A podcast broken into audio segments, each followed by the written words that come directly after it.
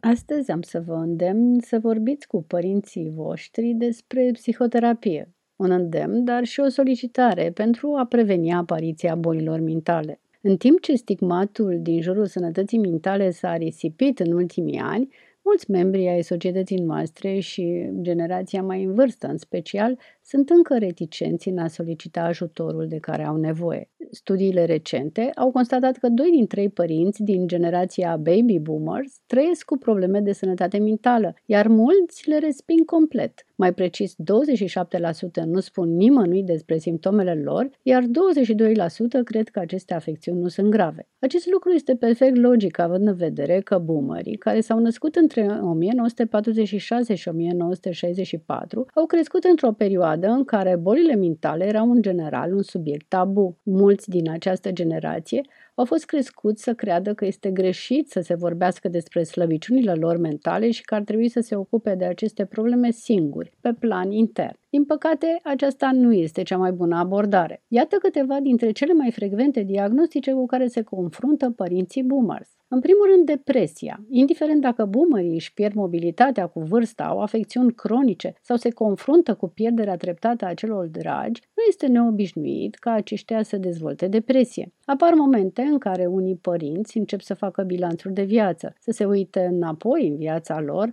și să vadă că nu și-au îndeplinit potențialul, că au făcut greșeli sau sunt încă supărați pentru ceva ce s-a întâmplat cu zeci de ani în urmă. Și astfel, simptomatologia depresiei se poate amesteca cu durerea fizică și emoțională și intervenția terapeutică devine o prioritate.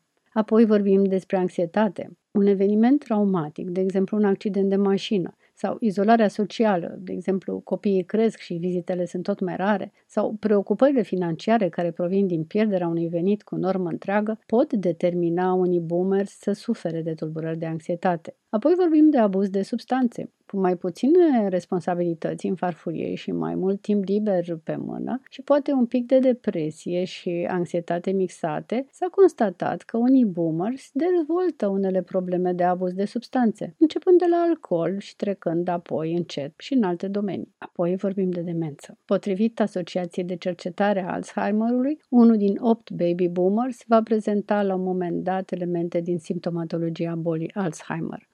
Dar cum să negociezi cu un părinte ca acesta să intre în terapie? Să-l asiguri în primul rând de dragostea ta și de nevoia de a oferi ajutor din rolul de fiu sau de fică. Și asta înseamnă că va trebui să fii direct cu ei, cu el și să-l confrunți cu privire la această problemă mai devreme decât mai târziu. Pentru cele mai bune rezultate, abordează situația cu dragoste și cu susținere emoțională. Trebuie să accepti că nu poți forța pe nimeni să meargă în terapie dacă nu dorește, dar spune-le părinților tăi că în timp ce le respecti autonomia și tot ceea ce au făcut pentru tine de-a lungul anilor, simți unele probleme cu care se confruntă și vrei să faci tot ce îți stă în putere pentru a-i ajuta să-și trăiască o sănătate lungă. Sugerează cu blândețe o discuție cu un psihoterapeut experimentat pentru problemele lor, pentru a vedea, pentru început, dacă experiența li se potrivește. În acest stadiu al conversației e important să fii empatic, activând abilitățile tale de ascultare activă pentru a putea vedea lucrurile din perspectiva părintelui și pentru a înțelege pe deplin emoțiile cu care se confruntă.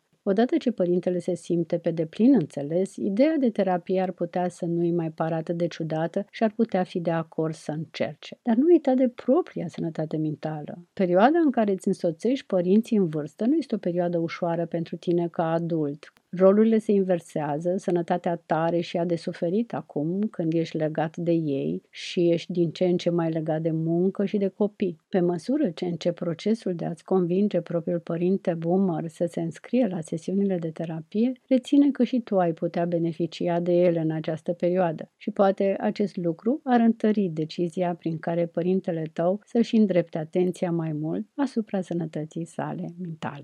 O zi frumoasă îți doresc, cu bine!